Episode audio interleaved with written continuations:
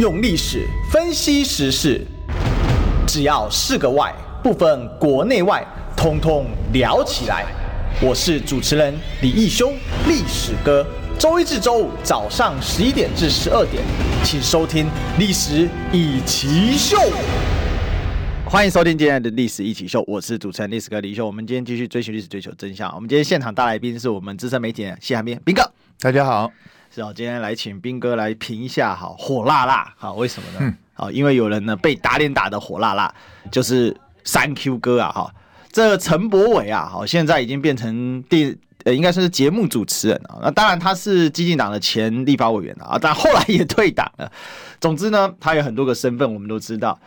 但是他最近也卷入了这个性骚的风波里面哦，有他以前的志工呢哦，直接指控他哦，当年呢对他进行性骚扰，甚至一度呢，呃，直白的讲就是想要约他上床啊。哦，那现在这个是个敏感词，斌哥，对，你要跟我打炮吗？啊，天哪，我我我没有想到说这又又来一个哦类似的一个状况。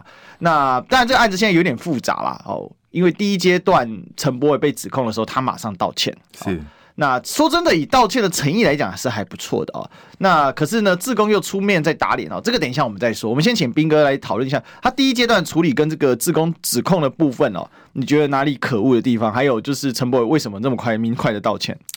我觉得第一个，陈柏伟为什么会选择直接道歉，而没有硬凹下去？理由很简单，因为他知道他对这个女孩子做的很多事情，其实大家都看在眼里。嗯，而且。我们就直接讲吧，他也不是只对这个女孩子做这件事。哎，对啊，因为陈柏威其实是习惯性的，嗯，他对很多人都做过类似的事情，所以他自己心里头知道，如果这个事情要硬凹下去的话，恐怕接下来会陆陆续续爆出来一堆，嗯，所以不如赶快第一件事情就赶快道歉止止血。但是问题来了，请大家注意哦，他在里头刻意提到了当初这位女孩子本身也是在球队里头遭受到性骚扰，是。那这个是当事人一开始所没有讲的细节。那请问一下，你你一开你在道歉的时候凸显这件事情是想要表达什么？而且你不是更加深了，也就是第一个让人家更好猜到这个当事人到底是谁？嗯，对。然后第二个就是你是要显示出你本来是要帮助人家的嘛？那但是我觉得更可怕就在于一个本来想要帮助别人的人，到最后反而变成加害者，这是更可恶的一件事。是。实际上，我过去采访社会新闻的时候，其实经常采访到一种新闻，什么新闻呢？嗯，就是一些警察常接受，比如说一些人遭受到性骚扰，甚至性侵犯啊，或是一些欺压的这些投诉之后，结果这些警察本来是要去协助这些受害者的。到最后，反而他变成加害者，他去跟这些受害者要求一些性的服务，甚至其他的一些利益，这才是更可恶的地方。那实际上，昨天陈柏惟可能以为他在帮自己辩解，可是实际上是什么？实际上，他告诉我，他就是那一群最可恶的人，也就是你，人家本来是在最弱势的时候向你求助，结果你反而根本没有帮助人家，你自己也变成恶狼，也变成加害者。这这是我觉得最不可原谅的地方。那我我觉得很好笑，就是昨天陈柏惟虽然看起来好像道歉很明快，然后他也说他就是不适合再当参选人。那可是问题来了，第一个啦，放弃这个对我来讲根本就不算是什么道歉。为什么？因为你去选啊，你是选得上吗？你 我讲实在话，他的挑战是江启臣哎，你觉得一个刚被罢免的人是选得上哦？所以他在放弃一个他根本就无所谓的一个东西。嗯，那第二个，他其实照理来说，他应该讲的更明确的就是，他为什么不放弃他的节目媒体主持媒体节目主持人呢？是对他应该直接，你你如果连立法委员参选资格都可以放弃的话，为什么不直截了当告诉大家，你就放弃放弃主持节目？这样不是更表示负责？而且那个是你现在正在进行式的东西。嗯，所以我觉得他整个回答也只是避重就轻，只是希望博取社会的一些同情而已。是哦，这个兵哥真的是一刀哦，寒冰霸权就揍爆他。为什么？因为陈柏伟第一时间道歉的时候，我很怀疑。是，我想陈柏伟这种人，那么台牌，你看，呃，这个兵哥，你还记得他的堂哥？是、哦、这个陈玄烨，当时被人家号称是大渣男嘛？哈、啊。那这个多批还劈腿啊，然后甚至还玩的很大 哦。那我们那个内容太下流，我们就不说了。那陈柏伟当时其实对他的堂哥表面上是切割，其实也没真正的切割。然后呢，大家就在想陈柏伟你会不会也有啊？果然现在终于命中了。那最主要是我第一时间我就给他留言说：了不起负责吗？这算是吗？有没有其他案件一并交代啊？那就像刚刚斌哥说的，受害者很可怜，因为当初性骚还是跨县市来请他帮忙啊。这个受害者住彰化，哎，他很坏，他把人家曝光了啊。然后第二个呢，他的团队竟然还有人在性骚，然后。陈柏伟，啊，这就是我们要讲第二个问题。陈柏伟说，第一时间他就接受了这个投诉，而且把当时他的那个支持，他就是等于那意思，他的后援会叫垒球队了，把这个垒球队里面性骚这位女志工的这位加害者，就把他给开除了。然后呢，结果自己又带头性骚，结果加害这个受害者今天又出来再爆第二料，他说什么开除是我退队啊，那个人还没有离开耶。更扯的事情是。那位加害者后来还跟另外一位也是这个垒球队的女性发生感情纠纷，我想感情纠纷搞不好，说不定也是性骚问题。这个然后呢，冲突之后他才被离职的。所以斌哥这个案件其实蛮恶性的，他因为它里面层层叠叠，还有一个就是陈柏伟道歉是说谎，哎，就是我我就觉得很奇怪，这这也是我一直不明白的地方，也就是现在到目前为止，这一些出来道歉的人，不管蓝绿，不管哪一个。身份就是大家都好像不愿意把事情讲得非常清楚，然后刻意的好像想要带某一种风向，把它带到某一种境地，然后把都隐瞒了部分事实。我觉得这种是最无聊的。你都既然出来道歉了，为什么不就诚诚恳恳的道歉，然后自己深自反省就好了？我觉得我讲一句实在话，台湾其实是个超级宽容的社会。过去有多少艺人吸毒啊，或者出了多少状况啊，台湾社会还不是一样容许他们重新回来？是啊，所以我觉得，就算你是政治人物也好，媒体人也好。你犯了错误，就是赶快诚实面对，然后跟大家很确切的把所有的事情摊开在阳光底下，接受大家的检验。那之后，如果你能够取得受害者的谅解，那也自己深自反省的话，我觉得台湾社会也不会让你一直不回来的，也不会真的让你社会死亡。可是问题是，现在太多的人就是就是遮遮掩掩，然后故意把风向转移，好像想要带去什么样的地方，那就让大家觉得。你们这些人根本就没有诚意。那陈柏威，我觉得他最糟糕的就是，你要知道他是酒驾造酒驾造逃，嗯，然后过去劣行恶迹一大堆。那你说台湾政治政界曾经接纳他也就算了，然后媒体还不是一样去找他去当主持人？对。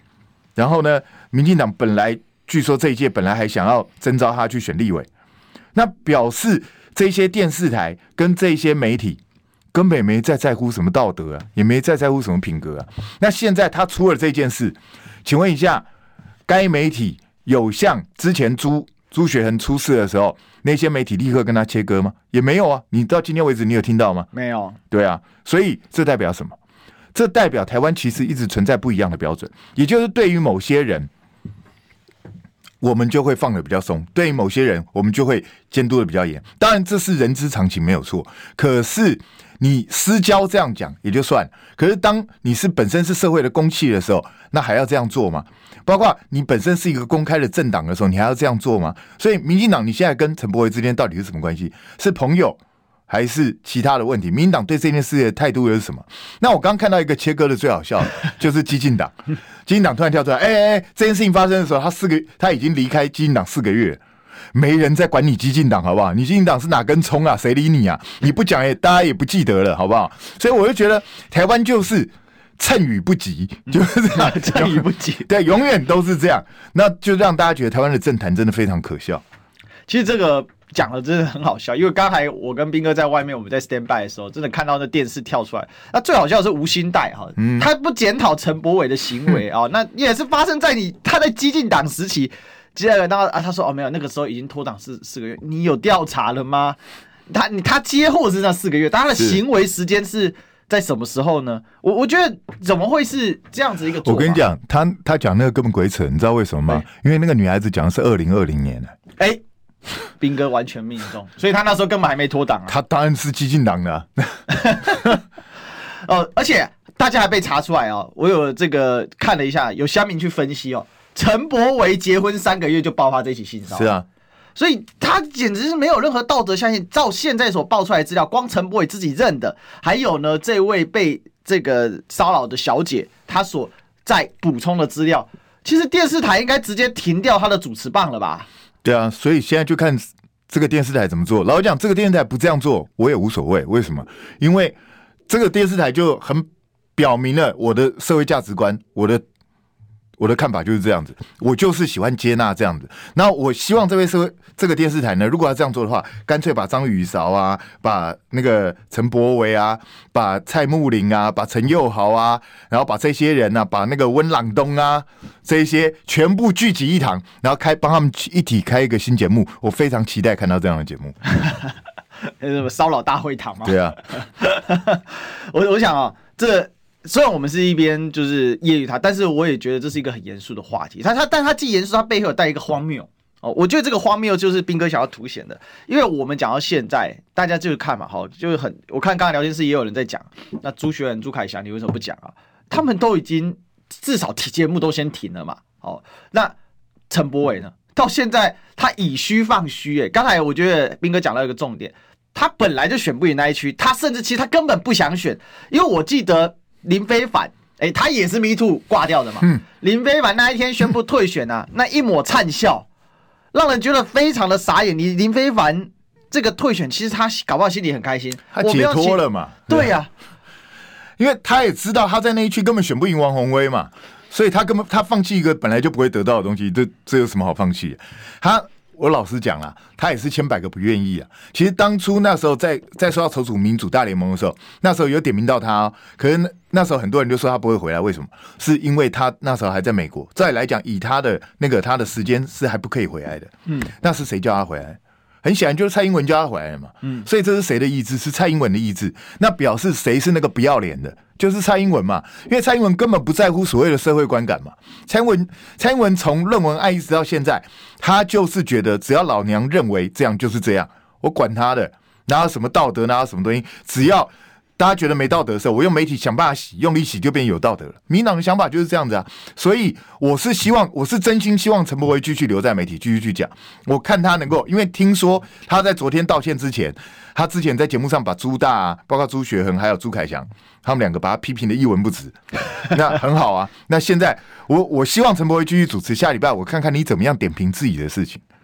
真的哦，呃，我我觉得非常不要脸，而且你最好骂的用力一点，然后那一集播出再播出，因为 Me Too 有一个特质啊，它会勾起受害者的联动。对啊，那直白的讲嘛，他这么爱批评这个朱学仁跟朱凯翔，那其实朱学仁跟朱凯翔会联动，某种程度也是因为受害者被勾出来了嘛。是啊，那好，那我就看看你陈柏伟会不会被勾出来，因为刚才斌哥说不止一个，其实大家都知道。他们这个到底是怎么回事？他难道他不知道他堂哥在乱搞吗？怎么可能？他当初就是被指控包庇他堂哥啊。是，那只然后陈柏维其实有点变相承认这样，因为他他也有出来致歉，所以他也是个吃案仔。其实基本上就是啊，就是啊，他知道这件事啊，然后并没有秉公处理啊，不就是这样的吗？那这个奇怪吗？我告诉你，整个。这些包括民进党也好，基进党也好，他们就是这样子，大家互相包庇、互相保护啊，一直都是这样子的。所以那一些在讲说我们为什么不去批评朱学恒跟朱凯翔的时候，我想请教一件事情：我们什么时候包庇过朱学恒跟朱凯翔？哎、欸，就讨论过了、欸。对啊，我们什么时候？我们我们都该讨论的时候就讨论啊，我也不会护短啊。他该该接受公民，该接受法律制裁，他该负担起他该负的责任，这没有什么好讲的。所以我我必须讲，以他们两位来说。凯翔是因为我跟他喝过酒，我知道他酒后就是直接整个腔掉了，嗯，所以我认为他会做出一些他自己都不记得的事情，我是我是不意外。那当然，有的人就说你这样是帮他护航，我也不知道为什么这样就要帮他护航。没有，斌哥你也算是说事实了。对啊，我因为这是我亲眼看到的事实。嗯、那朱朱学恒，我说真的，我就比较不理解，因为我没跟他喝过酒。那我也因为我过去。一直认为他是那种色大胆小的，也就是我通常认为那种平常嘴一直挂在嘴边啊，讲的跟真的一样那种，通常都不会真做。那我没想到他真做了，所以这个是我不查的地方。这 这个就是呃，以后我面相学我要多修炼。其实我跟斌哥的看法类似啊，因为很多人爱嘴啦。但是其实他不会动手，是哦。那但是呢，真正会动手，有时候他垫垫吃三碗公。好，那对。不过说真的，还是不要喝太多酒啊，因为喝酒误事看起来是这一波当中很重要。是我以为这个陈柏惟第一时间出来说，我忘记了，好，还是我断片了？因为事实上绿营后来有几个爆掉的，他们也在那边说，哦，我断片了，啊，我忘记了，只是他们比较外围，就没有进入到比较媒体核心的讨论了啊。但不管怎么样，哈，我们就看着这个陈柏伟到底会不会无限期停止公众活动。嗯，那斌哥，你觉得呢？一拜一拜，还是根本不会？我认为可能会哦，可能会。因为民进党电视台吗？呃，有可能。为什么？因为你看从郑鸿辉的处置方式就知道，民进党现在因为民进党心里头非常非常清楚，如果性骚不断的延伸下去的话，民进党内烧不完的啦。因为民进党这是民进党的党的文化。嗯他们整个党的 DNA，对，这是他们深植在他们 DNA 里头，与生俱来的。嗯，也就是整个党就是一个性骚大党，因为他们整个党过去接触过民进党的人都知道，他们里头其实性性平真正的性平意识其实是非常糟的，他们是个大男人沙文主义政党，嗯，所以里头这种性骚啊、言语霸凌啊什么一大堆。那民进党只要刷下去，对他们绝对不利。所以郑鸿辉的案子为什么他们会处置的这么明快？就是因为郑鸿辉现在目前不在一个关键的位置上，所以牺牲掉他一个人，如果能够让他止血是 OK 的。反正对民进党来说，我换个圈子又让他去担任别的职位就好了，一点都没有损失啊。包括今天马上要公布的蔡慕林跟陈佑豪，我相信他们都会做类似的处置。那对三 Q 哥也是一样嘛。你现在暂时让他下来一下，其实转换个位置他又出来了。对不对？这个都没有什么，因为民进党现在要的就是二零二四先拿到手再说。是，那其他的东西都可以先放在一边。所以我认为他们应该是会处置，包括你看赖清德这两天不是在上什么性平课？对。那我觉得今天自由时报下的标题最棒，他说赖清德说要从加害者开始教育，所以你看整个民进党去上课，整个民进党都是加害者。哎。就是这个意思啊！赖清德自己也终于认账了，所以赖清德自己也是加害者。这个讲的 perfect 非常好。自由时报我第一次看到他标题下对，所以民党整我跟你讲，这不是开玩笑，民党整个党都是加害者。那但是问题是，民党上个性平课程就可以扭转他们的观念吗？那是 impossible 的事情。所以我我必须说，民党一定会希望不要大家不要再谈论这个话题。你看哦，即使是就是国民党，包括之前不是。那个傅坤奇的事情也被人家爆出来，然后现在还有其他的这这些东西，你有看到民进党非常强烈的穷追猛打吗？没有，为什么？因为他们知道在这个问题上面纠缠对他们是不利。其实我觉得这个也相映射到，就是国民党虽然他现在被爆出来案件少了很多，是但是如果你能够拿出一些行动力的话，这把火又会再倒烧回去民。对啊，民进党，因为就像刚才斌哥所说的，民进党所囤积的那个是。汗牛充栋的的炸弹啊，它就整个炸药就排在他的矿山里面。那你国民党里面有多少呢？我自我们当然我们这个就去问一些国民党相关的朋友，大家都说为什么国民党相对比较少？因为马英九这个人对这种事啊，是第一个，马英九本身是个不沾锅，而且他对这种比较在乎。第二个，我必我必须说，国民党的人，我我就直接讲吧，国民党的人比较愿意花钱。你是说之前像那种 WeGo 事件之类的哦？所以。不愿意花钱，要想掏出来，这种是民进党的基本文化了。那你你去看，你接触过民进党的人就知道，他们很多人会，而且这是他们的习惯成自然，也就是他们不亏一下女孩子，不伸一下咸猪手，他们好像人生会变得很不快活。那这这就是他们的文化，所以他们也不觉得自己做了什么。所以你去问他们，他们有的人说想不起来，我也认为是真的。为什么？因为他每天都在做这件事，他怎么会想得起来？嗯，因为那已经他的生活习惯了，所以。有的时候就是这样子，民进党现在大概知道自己这种这种文化犯了大忌，可是要改，怎么可能改？因为这是几十年来根深蒂固的东西，所以民进党只希望大家尽量不要去接触这个话题就罢了。我我我认为这个事情很有意思，为什么要立刻当机斩断？比如像郑鸿辉，好，人家说这个辉哥已经来三个了嘛，嗯，那现在辉哥胜猪哥，因为猪哥两个，对，辉哥三个。昨天有人给我留言，我就很好笑，不过这也是一种。呃，背后所代表不同意涵，为什么？因为一个辉哥如果报好几件，那这事情就等于说我一个人我没办法执行，我会连续的，对，因为对于社会观感是怎么又是又是又是是啊，那他就会连续冲击。斌哥，我发现的问题是，他们现在明快处决，其实是要避免 Me Too 的连续勾起，比如说 A 受害者爆了，那 B 就会 C 就会一直连下去，是，因为我们现在看到，比如说像是呃昨天呃这个陈芳颖出来指控，就是朱凯翔的事件。他就收集了十个案例，然后也包括把其他人的录音给放出来。那因为他现在带头冲，等于后面可能有受到相关状况的人，他就会不管我们先，当然我们没办法验证真假，但是受害者有权嘛，他有透过一个渠道，他现在就是在阻断像这种状况，因为如果这样一直报下去，其实像是目前的状况对朱凯翔很不利，就是说，因为后面的人一直出来，一直出来，一直出来，然后有提供一些新的市政，或者是他现身说法。那民进党很明快的地方，就是他反而他是直接把他从从源头说死，是这个说？因为很简单，你看像陈方言也好，陈乃瑜也好，嗯，昨天我刚好还跟陈乃瑜同台，哦，那他们就是。不断的举出一些对朱凯翔新的案例，那这个对朱凯翔当然极端不利。不管这些案例是真的假的，我先讲，因为我没有办法去判断这些东西，是因为很多东西我根本就不知道。那可是我必须说，对社会上绝大多数人来讲，就会倾向于相信朱凯翔就是，嗯，因为案例太多。对，那朱凯翔也无从反驳。老实讲，因为 因为有的 A 女，有的 Z 女，这个谁知道是谁？这个这个已经没有办法去反驳了。所以我，我我个人认为。呃，朱凯翔大概要有一段时间的社会性死亡是跑不掉的，嗯，这是跑不掉。朱学恒也是一样，因为那个佩君也讲了嘛，他说他也有接到其他的受害者的案例，对，所以你也看到朱大就点点的赶快就去告发自己啊。当然有很多人认为他这个是故意一种滑头的动作，其实我也不赞成他这种动作，因为我觉得今天你既然已经承认自己有失当的地方，那你应该是静待。受害者希望做什么事情，而不是自己采取一些看起来很像是炒作的动作，这是我我是不赞成的。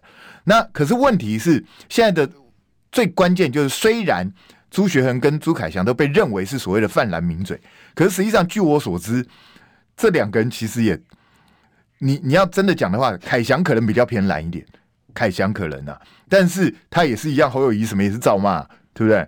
那朱大。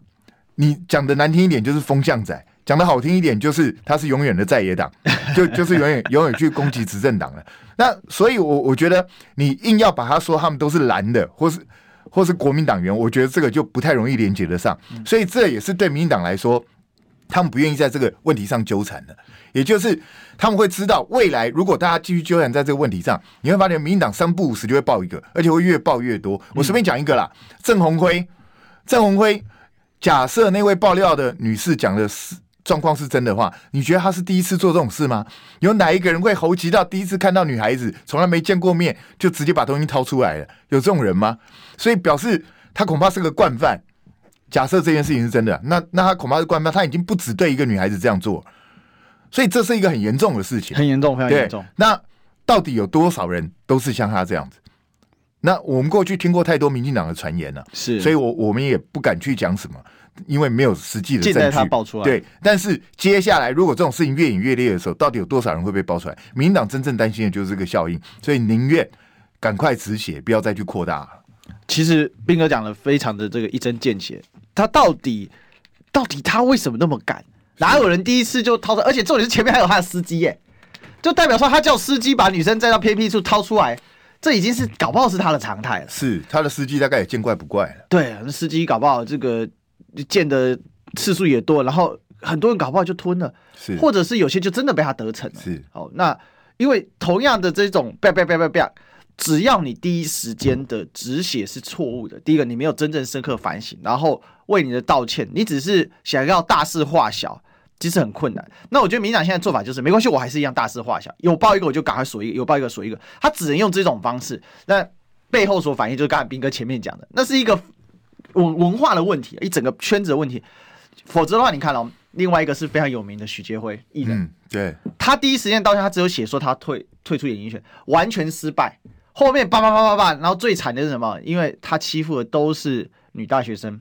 哦，就不是都是，就是有几个是都是很年轻的，然后还有包括现在当红的这一种啦啦队人气的女星，像那个短金啊，那直接抛出来，这个是完全的，那等于说许杰辉他完全顶不住，为什么？因为他的道歉让人觉得没有诚意啊，你只是想锁血而已啊，那这怎么办呢？那就是一直不断的一直出来，一直不断的一直出来啊。好，但是有个东西呢，哦，不能锁，就是广告，进广告。你知道吗？不花一毛钱，听广告就能支持中广新闻。当然，也别忘了订阅我们的 YouTube 频道，开启小铃铛，同时也要按赞分享，让中广新闻带给你不一样的新闻。用历史分析国内外，只要是个“外”，统统聊起来。我是主持人李一修，历史哥，请收听《历史易起 SHOW》。欢迎回来，这里是历史一起 SHOW 的现场，我是主持人历史哥李易修。我们继续追寻追求真相。我们今天现场来宾呢是我们的资深媒体人谢汉斌斌哥。大家好，是哦，这个我们刚才针对陈柏伟这个事情，其实做了很多衍生的讨论，我想非常好啊，因为看起来这个这个议题会环绕着整个今年的选举哦。是。那有一些我有一些外国朋友有问我，有跟我讨，我有跟他们讨论了一下，然后我觉得他们看法也是蛮有趣的，就是说。像这一种啊，他说在国外不会是你们要选举才会报，就该报就要报。我说抱歉，台湾哈只有选举才能报，为什么？因为选举的时候才会有力量去推动这件事，否则的话报也没有用。是啊，那当然会有人抱怨说这个 Me Too 好烦好累哦。我跟大家讲，还早得很哦，因为它的打击范围还有它的深度力度。呃，我就举举例子，一一开始一定是从口头开始，然后再来肢体。然后再来有到猥亵的等级，比如说亲人的，再来可能摸重要部位的会出来，再来性侵未遂的，再来性侵已遂，其实已经有了，外交圈的已经有性侵已遂的。然后呢，接下来打击面也会就是从最严重的政党开始往外扩散到其他的政党哦，就多多少少。那另外也会从政治圈扩散到媒体圈，像名嘴落马嘛，然后再来扩散到什么？再开扩散到演艺界，就是以公众人物为主，然后甚至再进一步扩散到。比如说这个企业界啊什么，它会它会有一个，它就像一个涟漪，而且它会一波一波的这样下来啊，所以就是 beginning 啊，斌哥。所以我我觉得大家也不要笑，也不是只有政治圈或者媒体圈才这么乱啊。其实我必须讲，性骚扰的是存在台湾的每一个角落里头。嗯，我们从小到大应该都看得非常非常清楚。那重点是在于我我希望借由这一波是让大家有个警惕，也就是我们到底应该要采取什么样的态度去去面对异性。然后自己应哪一些东西是可以讲，哪一些东西不能讲，哪一些行为可以做，哪一些不能做，我们大家要能够分辨清楚。那过去可能因为老实讲，这是一个社会的长期的习惯。嗯、我们从小大家看餐厅秀，那里头完全全部都是性骚扰的，或是那种你给我低歌量刮下去那类似这种东西都是。嗯、那我们甚至不要讲讲，你说小 S 的。小 S 的那些节目效果，其实也就是一种性骚扰的效果。嗯，讲实在话，那当然还有网红说小 S 这个不一样，是节目事先讲好。其实我我请大家想一个最基本的哈，就是当有一些对一些艺人来讲，就是他那时候还默默无名的时候，然后好不容易能够去上一个大咖的节目，那这个时候大咖如果吃你一点小豆腐，或者做一点节目效果，虽然你心里头不是很舒服，但是你为了成名的机会，你是不是只有？吞的人的认对，嗯，就只有这样子啊。嗯，许杰辉就是利用这样的状况去欺骗这些女孩子，因为这些女孩子为什么会被欺骗，就是因为他们也想要有出名的机会，想要有崭露头角的机会，就是这样子啊。那这种潜规则在台湾的各个行业几乎都有存在。嗯，那我们到底要怎么去阻绝这些东西？其实包括政治圈或是媒体圈都一样啊，因为很多女女记者也都被吃豆腐干嘛呢？嗯，那为什么？因为也是想要出人头地。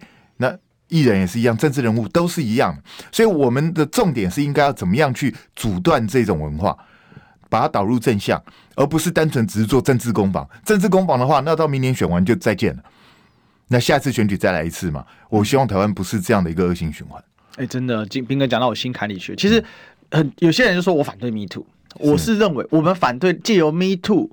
来做这种恶性的指控、无端生事哦，然后造谣、抹黑、攻击，这种当然是不对的。当然你很难分呐、啊。不过我我一般我认为，我们以善意来说，大多数女生不会拿自己的名誉来做开玩这个玩笑了。理论上来讲是这样子的，但多多少少还是会有人利用，难免啊。你看国外的 Me Too 事件到后来也是有一些恶意攻击的啊，或是把那种几十年前的事情讲出来，根本没有人证物证，谁也不知道你讲的真的假的。是，那问题是当事人就会受伤。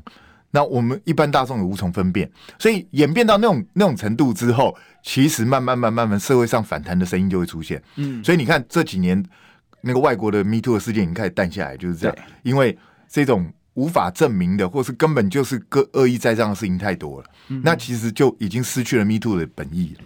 所以它其实在于 Me Too 是一个正义的 justice，还是它是个 witch hunt？好，它是个猎物。它这它这个会有一个社会公平跟摆荡。当然，在这过程中一定会有被误伤的，是。然后也会造成人心惶惶啊。比如说，刚才有人就开我玩笑，这个聊天室说：“哎、欸，你不要碰兵哥，兵哥被我烧了。”那昨天其实也是啊，昨天我跟巧心嘛，好，那其实我的组织方我不管男生女生我都一样，但是我不我我觉得我们要抓那个分际了，好清楚，就是直白的说啦，跟我昨天那句话一样啊。你今天有没有带着吃豆腐的心？是，人家是感觉得到的啦，这是电波问题。当然，你可以从头到尾双手叉腰哦，这样也是一种方式。但是我是认为啦哈，就是不要因为人家讲什么改变什么，但是你你自己就抓好分际啊。那心中那把尺是很难抓得住，而且滥用权力会带来快感哦，权力是最好的春药嘛，我们都知道这是。其实许杰辉这事情就是一个标准的一个滥用权力带来的快感嘛。是啊。我跟大家讲一个标准 SOP 好不好？嗯、我自己常做捷运，我做捷运的时候，通常因为我大部分都站着，我通常都是一手抓着栏杆，另外一手就是滑手机。对，这样我就没有任何一只手可以去性骚扰，是因为有的时候捷运很挤，你知道？那万我就会怕说，万一万一有人不小心被碰到或干嘛的时候，会说。会有其他的想法或干嘛，所以最好的方式就是把你的手全部都凌驾在上面，这样就不会有任何的问题，好吗？但是你以为这样就可以保证吗？也未必。为什么？因为前两天网络上就有个影片啊，就是有一个男的站在，他是站着了，但他的脚就一直有点抖动似的去碰另外一个女孩子的脚。那你说这算不算性骚扰？哎，所以说真的，性骚扰可以有各种各样的形式，但是我们也只能够尽量。让保护自己，让自己不要被误会，就是这样子。是好，所以大家了解说，这有时候真的很难为啦。当然，最近风声鹤唳，我了解啊，甚至你会有一点怀疑人生，会不会说，哎、欸，我真的有时候就去想说，这样子会不会变成被人家误读？哎、欸，搞不好有可能哦、喔。有啊，因为因为 PDD 现在很多人在哀嚎，那以后到底要怎么把妹啊？对，因为。因为人帅真好，人丑性人丑性骚扰嘛，欸、这件事是真的存在，那没办法、啊，但但事实就是这样啊。但是我我跟大家讲啊，就是很简单，如果你问了一次之后，或是邀约一次之后，对方没有没有要接受的时候，那就短期内就不要再问。是对，因为这样就很可能会变成性骚扰，那没有办法，这真的是没办法。其实我觉得大家也不要太担心啊，因为有些人会觉得说什么呼吸也是性骚扰，是啊，然后眼神也是性骚扰。呃，这么讲好了啦，哈，就是呃，直白的说，能不能够刹住才是关键。是，今天会被爆出来，他几乎都是好多次，对，然后或者是说他故意的，哦，明知故问的。哦，比如说像我觉得最恶心的是那个婆婆外交官。哦，对了，对，他还我早上起来问他说：“你知道陈伯是什么吗？”然后再再性侵他一次。是，那这这真的就是因为他就是完全的故意的嘛。假设他只有当天晚上一次，我觉得这个事情搞不好清楚不清。是，但他到第二次，那这那更别，那当然口口语上的也是这个样子啊。所以只能跟大家说了哈，没有到什么呼吸啊、眼神啊，哈，甚至有些女生她想展露身材，他就希望你看他。对啊，所以这这个就是很两难的地方，就是有一些女孩子可能穿的很有自信，那但是当某一些男生看她的时候，又又又被说是性骚扰，那这个标准到底何在呢？我必须讲，这个是很困难的一个地方。我们只能说，眼睛不要乱看，手不要乱摸，路不要乱走，就是 平常多。哎，现在不能扶老太太过马路，多扶老爷爷过马路，不然要小心一点啊！我们呢也要让怎样广告呢？好，这个过马路，我们进广告。听医生的话，给您健康小提醒。我是台安医院皮肤科曾德鹏医师。要有一个健康的肌肤，我们基本上呢就是要单纯、单纯再单纯啊！我们的步骤要单纯，我们的保养品牌要单纯，我们的保养品的成分要单纯。还有，我们只要保湿和防晒做好了，我们的抗老就成功了一半。想听最实用的医疗资讯，锁定每天中午十二点，中广新闻网、流行网，听医生的话。用历史分析国内外，只要是个“外”，统统聊起来。我是主持人李一修，历史哥，请收听《历史以奇秀》。好，欢迎回来，这里是历史一起秀的现场，我是主持人历史哥李一修。我们今天继续追寻历史，追求真相。我们今天现场来宾是我们资深媒体人谢来宾，斌哥。大家好，好，那我们这个刚才啊聊到，我知道大家都很担心这事吧，因为现在看起来打击面不断扩大啊。那呃也看到演艺圈啊开始有一些人落马了。我只能说啊哈，出来混早晚要还的，这个是没有办法的事情的。不过我们回过头来讲一下政治的问题哦。现在这个征召的一个问题，因为陈柏伟其实本来也可能是要等着民进党征召，那林非凡的落马其实也征召，那民进党开始出大绝招了，这样不能征召男生，我通通征召女生总行了吧？哦，所以呢，苗因为男生有 Me Too 的危险呢、啊，征召女的比较安全，会不会苗博雅也被告出来？也有可能哦。哎、欸，苗博雅是曾经被林颖梦讲说他劈腿的，哎、欸，所以她是渣女所以这个就不知道。啊、他他是他算渣男，因为他自己的性别认同是男的。有、欸、没有？她是女同哦，她是女，她是女，她是女同的一号。抱歉，我搞不太清楚。这个小贤兵哥也要上性别课不是因为我知道他他的生理性别是女，可是我不知道他的。他的自我认同性别是男还是女？我真的搞不应该是女生哦。但哦，这个分成几个 简单简单科普，也跟兵哥报告，因为我蛮多同志的朋友，所以我我有跟他们深度交流过，了解这个问题啊。基本上是这样啊，就是如果他认同他是女同，他就认同他是女生，是。只是他在表现上面，他会表现出更多男性的气质。那作为他们的分法就是零号跟一号嘛，是零号就是女性气质啊，那就是 P 嘛，啊，对，啊，OK，好，就是这样子啊，外外面。外面小编叫我别再讲了哈，OK，好，那反正呢，我们也不要深入这个要这这个话题了，因为小编想要表现一下，是不是？好了，开玩笑的啦。那因为我我是问过我朋友了，但是他说样态太多种了，也很难说了哈。啊，反正 anyway 啦，总之现在你觉得这样的提名的方式，那现在赖清德到底想干嘛？赖清德很简单，对他来说，他想要的只有一个，就是怎么样能够形成对他。二零二四大选最有利的条件，嗯，那当然，他如果能够当总统，也希望民进党立委能够多上多好。可是问题是他现在有一些艰困的选区，是民进党确定大概是没有人能够在那个选区作战，能够制胜的，所以他就会想提一些，就算你不会赢，至少让我形象比较好，或是能够巩固我的票源的人。他的他的想法就是这样，所以一开始会去找什么李正浩啊，什么林非凡啊，什么吴峥啊这些，这些我们大家也都知道，他们选不上。但是有什么好处？可以至少巩固一些票源，甚至拉到他们认为可能会拉到一些中间选票。可是，可是问题来了，现在你会发现这些存活下来的，基本上几乎没有开发中间选票的能力。对对啊，其因为他们本来都是绿的，只是小绿跟大绿的差别而已。然后。现在他们确定提名的，除了那个林志杰，那个林志杰号称是法律女王，然后现在去选新竹。我必须讲，他他真的是优秀到让人家对他完全没有印象，根本不知道他干嘛。他到底是谁？没人知道哎、欸，我真的没人知道，超低的，因为他以前是法律界的，嗯，那过去也没有从政，就是个素人，所以大家对他的背景真的了解不多。那这个能不能有效争取到中间选票也很难讲，要看他后来的表现。可是你说苗博雅，有人会认为他是蓝或中间的吗？嗯。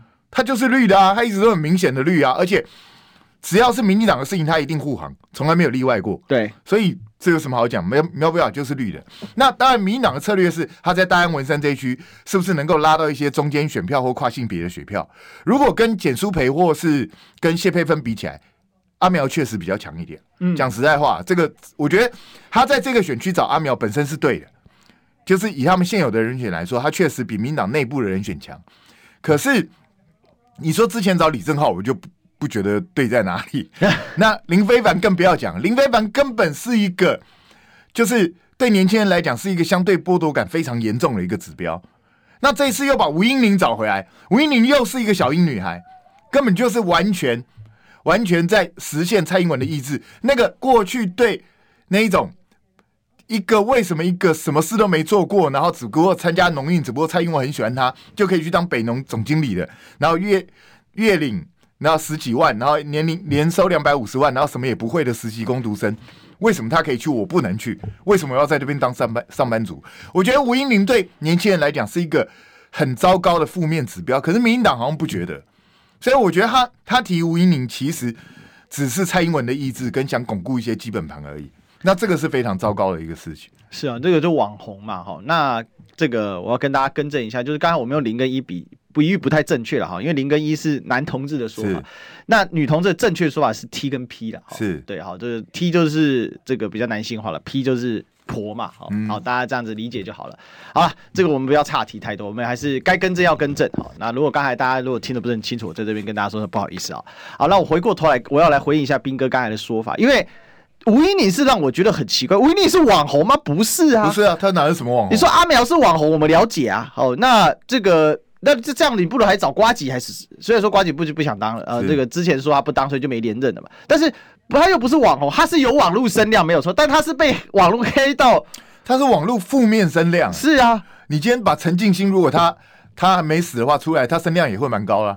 可是那都是负面声量，那有什么意义呢？是习近平网络声量也很高，你要不要找他来选？因为我觉得这个这个逻辑上是不通的，声量高是会引起话题，没有错。就好像之前他们一直说要找鸡排妹，我是非常乐意啊，你最好找鸡排妹来，对啊，我我觉得如果。他们确定鸡排妹在哪一个选区选，那个国民党又没合适人选的话，国民党要不要尝试征召翁立友，让他们一次来用选举来解决胜负？这样子我觉得也是个好事啊。翁立友厉害的地方是他只有被鸡排妹控告，没有连环报，是啊，其他人都是连环报，是啊。所以你想想看，这次许杰辉的事情会这样出来，嗯，那表示他过去劣行恶迹很多。是，那翁立友当初被鸡排妹指控，我不敢说翁立友过去没有或是有，但是。显然当时并没有人跟着连环报，对，那表示至少他相对这一方面的事情好像不是那么多。那我我觉得如果真的，我是讲真的哦，就是如果在某一个监控选区，国民党也没有合适的人选，那鸡排妹又要去的话，国民党真的不妨征召一下翁立友，我们来看看选民的看法是什么，这是要一种公民投票嘛。目前看起来鸡排妹是真的会出来哦，是。因为林非凡退之后，很多人就点名鸡排妹，你去林非凡那一句，啊、因为本来鸡排妹她就是要来战中正万华的嘛，那只是被小英给做掉了。哦、呃。那甚至鸡排妹自我自暴自弃，你还记得他说要跑去金门跟陈玉珍选，OK，大家还觉得黑人问号，你跟金门什么关系？因为你可以跟大家报告，金门除了相亲之外，其他人别想选的。哎、欸，其实不错啊，去金门的话，鸡排配配配真奶，蛮好的。实在是太瞎了。那回过头来，就是戴清德为什么那么迷信这一些东西？说除了刚才有人说没有啦，这个吴音宁是呃这个配合蔡英文嘛，因为她是小英女孩嘛。可是我认为在里面赖清德也还是依然有他对网络的一种错误的迷思。那我昨天看谢佩芬的表现是，是谢佩芬说我支持民进党统治，然后苗博雅还在强调说。我是社民党创党党员，请了解我这一份小心意。好好啊，苗博雅就是 gay 吧？他已经完全投靠了民进党，只是不愿意承认这一点而已。嗯、所以社民党还在这边很 gay 掰的讲说什么啊？我们社民党这次就不不争取政党票了。你社民党是有几张政党票了？哎，创党党主席都跑了，你们整个党根本就是完全完全寄生依附在民进党身上，还好意思讲？我觉得不用这么 gay 掰，人要面对现实啊，这样子很难看。那其实不是赖清德想要鸡排妹或者是什么出来，是因为赖清德根本搞不懂网络世界，他跟年轻人脱离脱离脱节非常久，所以他都是听从别人的建议，别人说这个好，别人说那个好。所以你记不记得他前一阵子不是拍了一系列的那个网 YouTube 影片？是啊，结果都没人要看。就表示赖清德根本不知道网络世界是什么，他也搞不懂，所以他只好任他的幕僚去摆布。他以为这些人是有声量，人家告诉他说：“哎、欸，吴英玲声量很强哦，搞不好你看这两天吴英玲声量真的很高啊，很高啊，什么什么点点阅都三万多还是什么东西，我不知道，点赞的三万多。那搞不好那些人就会去说服赖清德说：你看你听他是正确的，因为你看这么多人关注他，这么多人支持他，那赖清德就被他们糊弄了。”那赖清德是搞不清，我觉得他他大概这辈子很难理解网络世界是什么东西的，嗯，所以我认为鸡排妹是很可能会被提名的。那这个是个好事，鸡排妹对红威也是蛮好看的，对不对？我我觉得选举要有趣一点啊，不要老是一些死气沉沉的人。那有像鸡排妹这种会制造话题的人，我觉得是件好事。那至于对赖清德的选举是好事还是坏事，我觉得未必坏。为什么？因为鸡排妹也是有她的支持者。哦呀，对，有一些有一些。就是喜欢欣赏她的人也会支持，而且说真的，中华民国如果能够出一位卖飞机杯的立委，我觉得也是不错的事情。世界会看见台湾，让世界看见台湾，让世界看见鸡排妹。是啊，很好啊，我觉得没什么不好。其其实我我认为到现在赖清德的作战很奇很混乱。不过这里面反映一个现实是什么？赖清德第一个他不懂网络之外，第二个其实他就是疯狂拥抱绿色基本盘。就是这些人绝对可以帮助他巩固绿色基本盘，至于能不能扩散再说。那像苗博雅这个事情，苗博雅，我同意斌哥的看法，他确实可能在好一点是这样。他除了绿色基本盘之外，他还有一块同志的基本盘，所以他可以扩增一点出来。那这个斌哥等于说，今年赖清德该不会就是靠他现在这样的提名，包括胎死腹中的陈柏伟啊、林飞凡这些，其实讲白，他就是要彻底的。最大化自己的基本盘，那其他他他也看清楚了。但经过半年努力，好像民调也都没有起色啊。因为很简单，民进党的算法是，我的基本盘大概有三成，嗯，那我先抓住这三成三成不要跑票，然后接下来还剩大概五趴左五左右的，我就想尽办法用其他的行政优势啊，或其他的方式，甚至网红啊这些东西想办法获得，因为他只要抓到三乘五，他就立于不败之地。嗯，对他来讲，就因为萨卡都嘛，那接下来就只要让蓝营的弃保效应不要发生，也就是不要说大家弃蓝保白或者弃白保蓝，只要不要让弃保效应发生，赖清德就稳赢啊。所以对他们来说，他的算盘就是这样，因为他们现在终于发现了赖清德已经不是过去那个赖神哦，他的魅力已经不在了。那因为他上次被蔡英文打垮之后，就完全被人家看破手脚。嗯哼哼，就就是这个人原来也没多高尚，原来也不是多会坚持自己的理想，为了权位也是趋炎附势，什么都可以干。所以在这种状况下，对对民进党来说，最好的就是保底，保底之后只要到最后阶段再来炒一个抗中保台，然后再想办法再拉一些年轻人回来。他们就赢了。他们现在最担心的是什么？最担心的就是柯文哲效应哦，也就是因为侯友谊现在看起来民调没有起色，嗯，他们很害怕，就是柯文哲的旋风如果持续起来的话，那侯友谊的票被吸到柯文哲这边去，那赖清德就危险。所以他们会尽力不让这件事情发生。所以接下来你会发现，他们会去拉抬侯友谊。哦，他们会去拉抬侯友谊。对，我相信这个事情一定会发生。因为这个事情我，我我觉得有几个点要来来注意。第一个就是说，这个柯文哲目前所成长的速度哦，我认为可能已经超过民进党的预期了。是。那第二个就是这个侯友谊看起来到现在完全在选举当中迷航的状态啊。那变成说，本来绿营其实就我长我们长期观察，应该都是绿营要怎么获得票？很简单，打蓝营就有票。是、啊。因为绿绿的基本盘就喜欢你修理蓝营，嗯、一修理票就回来，一修理票就回来，而且。其实绿营的动员的，就是说我们票票入轨率本来就高哦，因为我都会问过长辈，像像我们那家家这个深深绿的，我就说，哎爸，阿林还没等。哎啦哎啦，坚定不移。老实讲，赖神本就是他们最喜欢的角色。是啊，所以中南部是一定开得很漂亮。你看几次民调下来，吓死人啊！高雄都超过四成以上力挺赖神啊。所以现在现在看起来是这个样子啊。哦那最后一点时间，我们请斌哥来分享一下，就是说，因为现在很多人是觉得说，那侯友谊不要说绿的要不要拉抬你呢？你自己到底怎么了？昨天竟然还传出说猴跟猪的幕僚在吵架。那我的天呐、那现在不是猪要接竞选总这个竞选总干事吗？这乱成这个样子，怎么办呢？我觉得这个新闻当然猴猪都否认了，都说没这回事啊，这是有人见缝插针啊啊！但是抱歉，以我的判断，我认为这我倾向于相信，这是有可能会发生的事情。朱立伦说要抓内贼，你抓 对内鬼给我出来！你你想想看，如果不是事实，还抓个屁的内贼？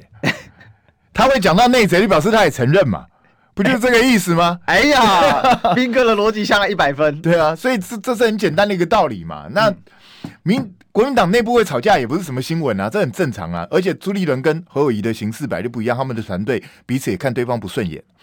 那重点是现在到底谁能够主导这个事情？然后到底你们整合的状况进行的怎么样？我觉得这个对侯友谊来讲最关键，因为他征召到现在已经一个月了。那这一个月完全没有半点好消息，就是韩国瑜回来没有？没看到。郭台铭回来没有？没看到。看到那甚至呢，侯友谊连个张亚中也没去拜访。我讲实在话，张亚中是最容易拜访的人，你为什么不去拜访他？你连王金平都愿意去拜访了，对不对？王金平再来说，这个本土派本来就会支持侯友宜。嗯，那你你连他都去拜访了这么多次，那张亚中你为什么不去拜访一下？人要去开拓票源嘛，不是在自己的圈子里头打转嘛？所以我觉得侯友谊的做法本身是会受人质疑的。那再加上新北市政府最近有一些攻防真的太慢了，所以会出现这样状况，这个不稀奇。但是不管怎么样，那些都过去了。我觉得现阶段对侯友谊来说，就是你要全力的展现你的行动力。你如果再让人家觉得你慢吞吞的吼吼做在即，你就死定了。